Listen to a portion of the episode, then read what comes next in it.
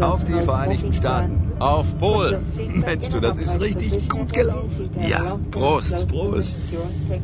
Ich kann es eigentlich noch gar nicht fassen.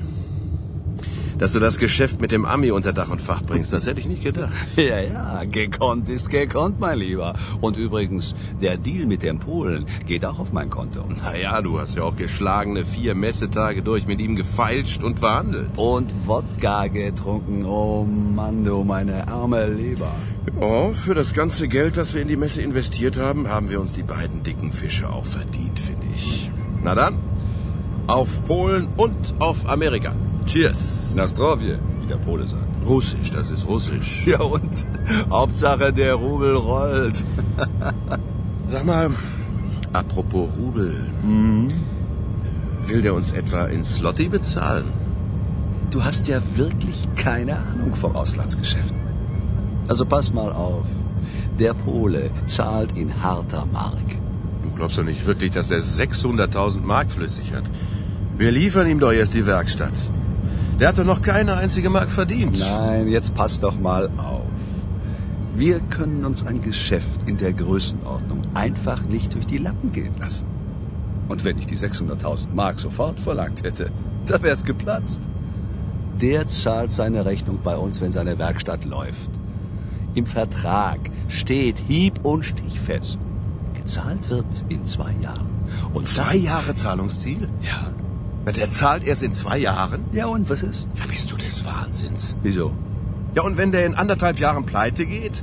Du, der Müller musste seinen Laden dicht machen, weil irgendeine Firma aus Griechenland oder so nicht gezahlt hat. Mal eins sag ich dir. Wenn der nicht zahlt, ich schwing mich nicht in den LKW und hol die Werkstatt wieder aus Polen ab. Da hast du uns ein schönes Ei gelegt. Aber was ist aber eigentlich mit dem Ami ausgemacht? Zahlt er etwa auch erst in zwei Jahren? Na, reg dich doch nicht so auf. Der Hami zahlt sofort nach Lieferung. Und zwar in Dollar. Zufrieden? Zufrieden? Man überlegt doch mal. Bis die beiden Hebebühnen gebaut und verschickt sind, das dauert ein halbes Jahr. Du hast den Preis zum Dollarkurs von heute kalkuliert. Und was ist, wenn der Dollar bis dahin in den Keller saust? Dann stehen wir aber ganz schön im Regen.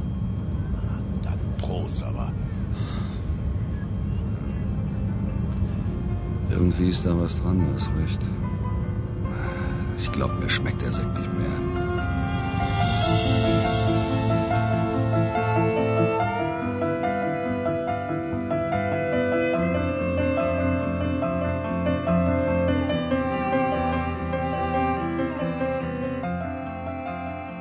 Die beiden Inhaber eines Ausrüstungsbetriebes für Autowerkstätten machen sich zu Recht Gedanken. Auf der Fachmesse Automechanika in Frankfurt sind sie zum ersten Mal mit zwei Interessenten aus dem Ausland ins Geschäft gekommen. Ein Kunde aus Denver, Colorado, hat vier Hebebühnen im Wert von 180.000 Dollar bestellt. Seine Rechnung will er bei Lieferung in einem halben Jahr in US-Dollar zahlen. Der zweite Kunde kommt aus Krakau. Er hat eine komplette Autowerkstatt gekauft. Doch der Großauftrag hat einen Haken. Der Kunde aus Polen kann nur bestellen, wenn er einen Lieferantenkredit von den beiden Unternehmern bekommt. Sie müssen also das Geld für die Waren und die Montage vor Ort zusammen über 600.000 Mark zwei Jahre lang vorschießen.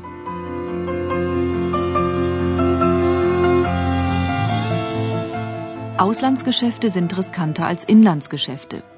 Viktor Vogt, Außenhandelsexperte bei der Industrie- und Handelskammer in Köln, erklärt warum. Es gibt natürlich erstmal das Risiko des Kunden. Generell ist das also ein Kunde, dem man vertrauen kann. Wenn es ein Anfänger ist, dann kennt er diesen Kunden ja in der Regel nicht. Und äh, da ist man gut beraten, wenn es ein größeres Geschäft ist, dass man sich über den Kunden erstmal informiert. Ist der zahlungsfähig oder nicht? Das zweite Risiko taucht dann auf, wenn, was sehr häufig passiert, der Kunde nicht genug Geld hat oder wenn er das Geld nicht gleich hat, sondern also bestimmte Zahlungsfristen eingeräumt werden müssen. Da gibt es dann das Transferrisiko nachher, je nachdem, um welcher Währungsbasis das Geschäft abgewickelt wird.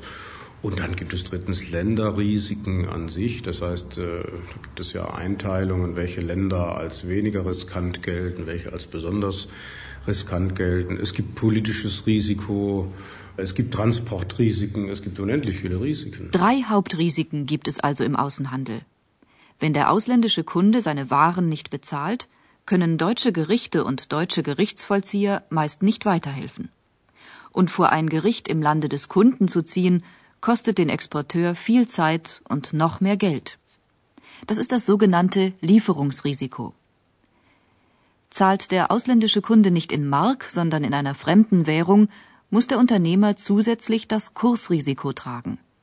Denn sinkt der Kurs der Währung, macht der Exporteur weniger Gewinn als ursprünglich kalkuliert.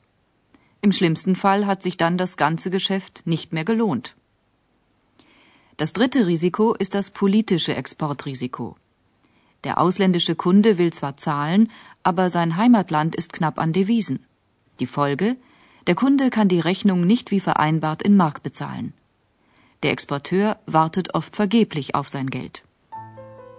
Exportrisiken lassen sich begrenzen. Banken und Industrie- und Handelskammern helfen unerfahrenen Exporteuren weiter. Auch die beiden Unternehmer haben einen Termin bei ihrer Hausbank vereinbart.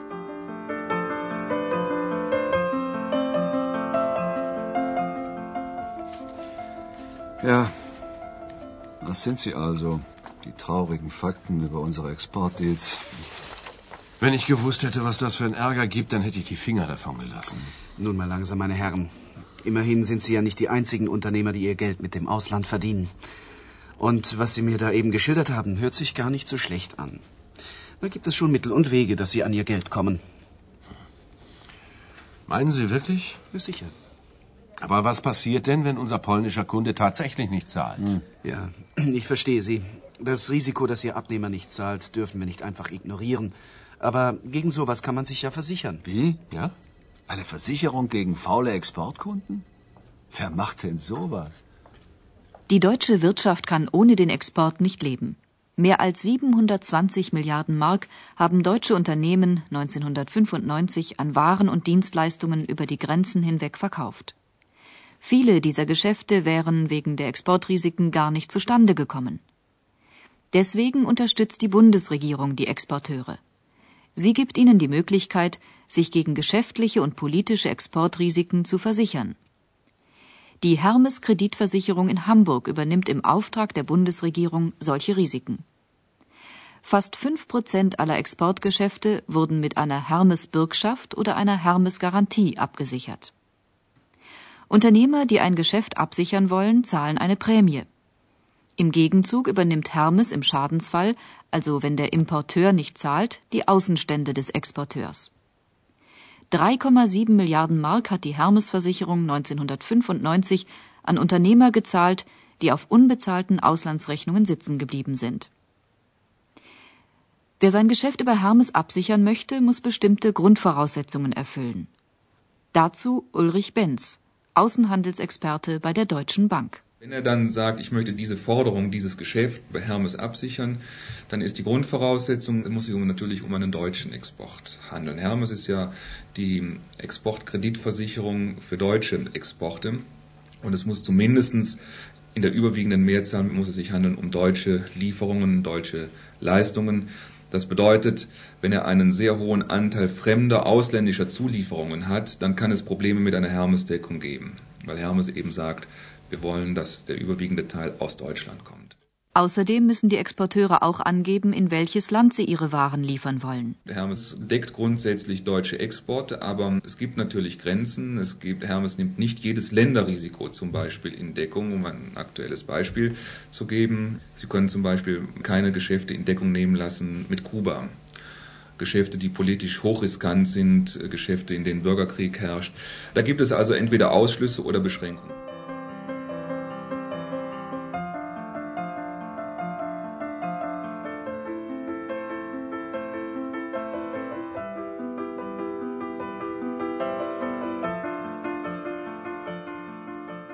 Die beiden Unternehmer sind erleichtert zu hören, dass sie ihr Polengeschäft über eine Hermes-Bürgschaft absichern können.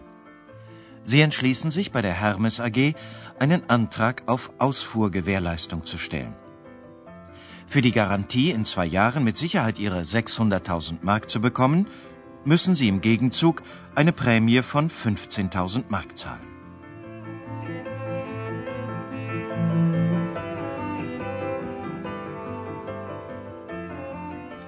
So weit, so gut. Bleibt nur noch die Frage, ob wir die 600.000 Mark für das Geschäft mit den Polen zwei Jahre lang vorschießen können. Die müssen wir ja selber als Kredit aufnehmen.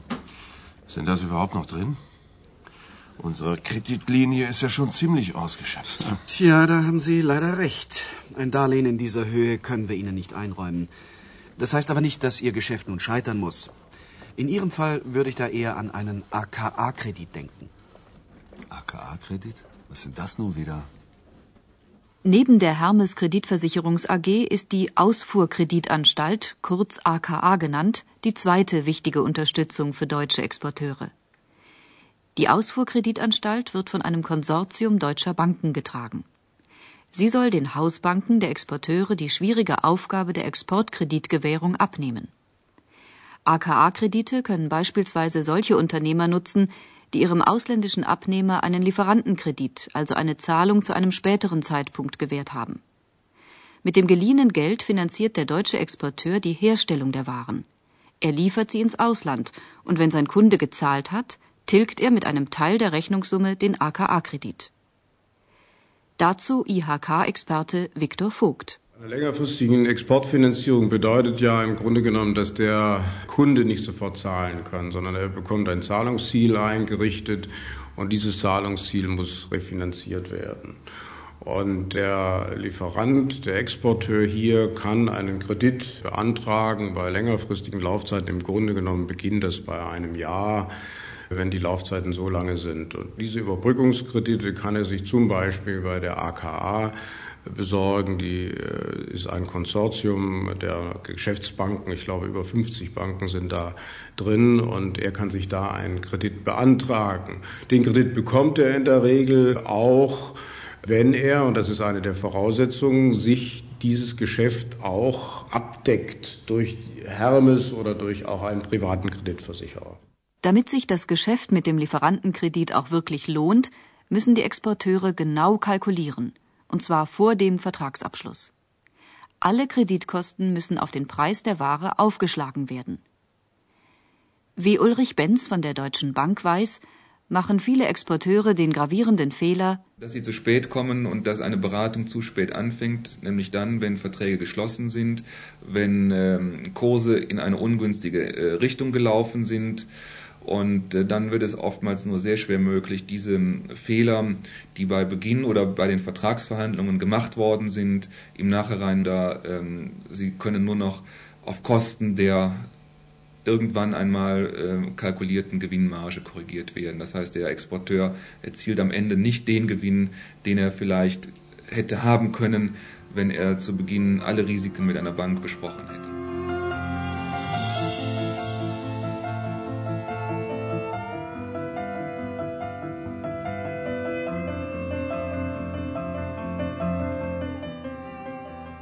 Nachdem die Finanzierung des Polengeschäftes geklärt ist, wenden sich die beiden Unternehmer dem nächsten Problem zu. Wie soll das Geschäft mit dem Kunden in Denver abgewickelt werden?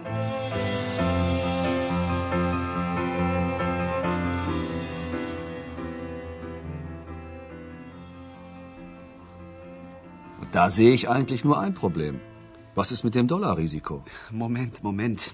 Bevor wir uns damit befassen, müssen wir erstmal eine grundlegende Frage erörtern. Die Zahlungsmodalitäten. Hm. Ich äh, sehe hier im Kaufvertrag, Sie haben Zahlung bei Lieferung vereinbart. Ja. Hm. Das ist die ungünstigste Variante für Sie. Warum? Das verstehe ich nicht. Wir liefern, er zahlt. Zahlung bei Lieferung heißt im Klartext, alle Sicherheit ist auf der Seite des Amerikaners. Er muss nämlich erst dann überweisen, wenn die Kisten mit den Hebebühnen auf seinem Firmenhof angeliefert worden sind. Ja, aber was machen Sie, wenn Sie die Maschinen für teures Geld in Hamburg verschiffen und er zahlt nicht? Mir wäre es auch am liebsten gewesen, der würde erst mal das Geld überweisen, bevor wir hier einen Spediteur beauftragen. Aber das wollte der nicht. ja, das ist natürlich die Wunschvorstellung aller Exporteure. Vorkasse und dann erst Ware auf den Weg. Aber Sie müssen natürlich auch Ihren Geschäftspartner in den USA verstehen. Der will sicher sein, dass die richtige Ware auf dem Weg zu ihm ist. Die einfachste Möglichkeit für alle Beteiligten ist da ein Dokumentenakkreditiv. Das bietet für alle ein Maximum an Sicherheit. Ah, das hört sich verdammt kompliziert an.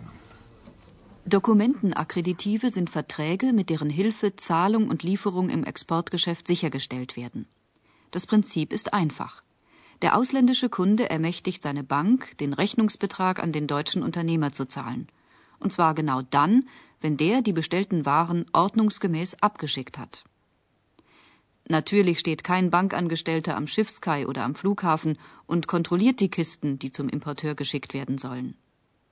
Der deutsche Exporteur tritt den Beweis, dass er alles vertraglich korrekt verschickt hat, anders an. Und zwar mit Dokumenten. Er legt der Bank alle Papiere vor, die beweisen, dass die Ware, mit der richtigen Adresse versehen, einem Spediteur übergeben wurde, dass die Ware versichert wurde und dass der Warenwert ordnungsgemäß verzollt wurde. Erst wenn die Bank all diese Dokumente in der Hand hat, bekommt der Exporteur den Rechnungsbetrag ausgezahlt. Das Dokumentenakkreditiv ist für beide Seiten eine sichere Sache. Außenhandelsexperte Viktor Vogt Natürlich ist das akkreditiv, das kostet Gebühren, das ist nicht ganz billig, hat wahrscheinlich nur Sinn bei einem gewissen Lieferumfang. Wenn es also um kleine Lieferungen handelt, die unterhalb von 10.000 Mark liegen, dann würde man eigentlich ein Akkreditiv kaum empfehlen, weil die Kosten dann relativ teuer sind. Aber sonst ist das Akkreditiv für den Exporteur eine Sicherheit, denn der Kunde im Ausland muss das Geld bei seiner Hausbank hinterlegen und wenn der Lieferant die Papiere, wenn er die eingereicht hat bei seiner Bank, dann im Grunde genommen wird das Geld frei. Und dann kann sogar unterwegs alles Mögliche passieren. Die Ware kann verschwinden, das Schiff kann untergehen oder sonst irgendwas. Er bekommt das Geld, wenn die Deutsche Bank, seine Hausbank, dieses Akkreditiv der anderen Bank auch bestätigt hat. Also ein sehr sicheres, eigentlich die sicherste Methode für ein äh, Geschäft mit Kunden, die man nicht so gut kennt. Bei allen Vorteilen hat das Dokumentenakkreditiv doch einen Haken. Die Unmenge von Papieren und Dokumenten, die der Exporteur als Beweis anbringen muss, dass die Waren auf dem Weg zum Empfänger sind. Das ist natürlich eine, abhängig von dem Inhalt des Akkreditives, was man vereinbart. Die Standardpapiere sind sicherlich die Frachtpapiere, aber es können sehr viele andere dazukommen. Es können Qualitätszeugnisse dazukommen, es können Ursprungszeugnisse dazukommen und es können auch solche Sachen passieren wie in den arabischen Ländern, dass die sich teilweise bestätigen lassen wollen, dass die Ware nicht aus Israel kommt. Solche Dinge gibt es und das ist natürlich schwierig, denn ein Akkreditiv hat normalerweise eine fest umrissene Laufzeit und der Exporteur muss diese Papiere innerhalb der Laufzeit zusammen bekommen alle. Die sind nicht immer einfach zu beschaffen, die müssen beglaubigt, bestätigt werden von allen möglichen Leuten. Das heißt, da muss man rechtzeitig beginnen, sich auch bei uns mal beraten lassen, damit die Termine nicht ablaufen. Wenn ein Ursprungszeugnis erfordert ist oder ein Qualitätszeugnis, eine TÜV-Prüfung, ein Qualitätssiegel und so weiter, dann muss er einfach mehr Zeit mit einrechnen. Es gibt keine Standardzeit dafür. Je nachdem, was im Akkreditiv drin ist und was vorgeschrieben ist, muss der Exporteur einfach eine gewisse Zeit einrechnen. Und das können durchaus mal zwei, drei Wochen sein.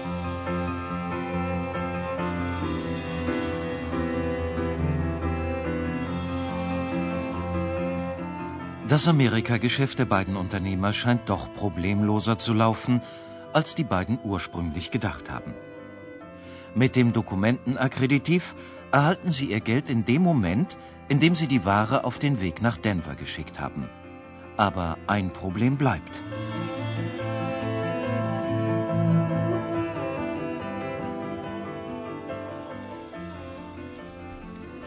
Aha.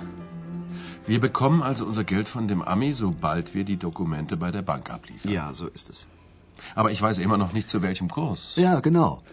Wer ersetzt uns den Schaden, wenn der Dollar in sechs Monaten 20 Pfennig weniger wert ist? Ich habe das mal ausgerechnet. Bei 180.000 Dollar für vier Hebebühnen macht das satte 35.000 Mark Kursverlust aus. Ja, gegen Kursverluste kann man leider keine Versicherung abschließen. Sie können aber ein Gegengeschäft eingehen. Wie? Sie können als Käufer einer Verkaufsoption auftreten. Sie können Put-Währungsoptionsscheine erwerben. Hm? Sie können den gesamten Rechnungsbetrag auf Termin verkaufen. Oder natürlich den gesamten Betrag als Dollarkredit aufnehmen und in der Kasse verkaufen. Hm. Wechselkursschwankungen können die ganze Exportwirtschaft schädigen. Viele Verträge im Außenhandel werden in Dollar abgeschlossen. Sinkt der Dollar gegenüber der Mark, schmälert das die Gewinne der Exporteure. Vorsichtige Unternehmen sichern sich daher gegen Wechselkursrisiken ab. Bankexperte Benz. Die klassische und weitaus am häufigsten vorkommende Sicherung ist das Devisentermingeschäft. Das heißt, der Kunde geht heute zu seiner Bank und sagt, ich bekomme äh, oder ich erwarte in sechs Monaten einen Geldeingang, etwa aus einem Akkreditiv, der Zeitpunkt steht fest, und er verkauft heute diesen Währungsbetrag bereits an eine Bank und erhält einen festgesetzten Kurs und äh, kann dann sicher sein, zum Tage X äh, genau zu diesem Kurs, den er bereits heute kennt, sein Geld in D-Mark dann äh, gut geschrieben zu erhalten.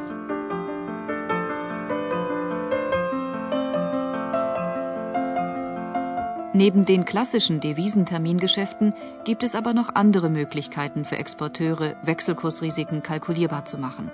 Etwa mit Devisenoptionsgeschäften. Hierbei kauft sich der Exporteur das Recht, den Währungsbetrag zu einem vereinbarten Kurs einzuwechseln. Im Gegensatz zum Termingeschäft muss er die Option aber nur ausüben, wenn sie für ihn günstig ist. Ist der Wechselkurs am Tag X aber besser als erwartet, kann der Exporteur die Option verfallen lassen und zum aktuellen, günstigeren Kurs tauschen.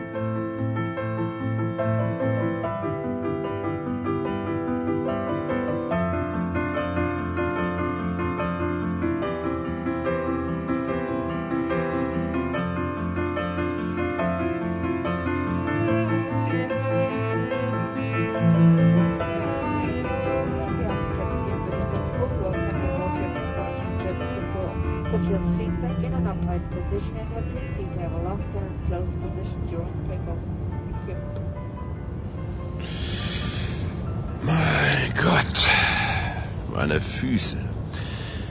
Vier Tage Messe und ich fühle mich wie nach einem Marathonlauf. Jetzt hör doch auf zu jammern. Wir haben doch wieder ein paar richtig fette Fische an Land gezogen. Ja. Schau dir mal unser Auftragsbuch an.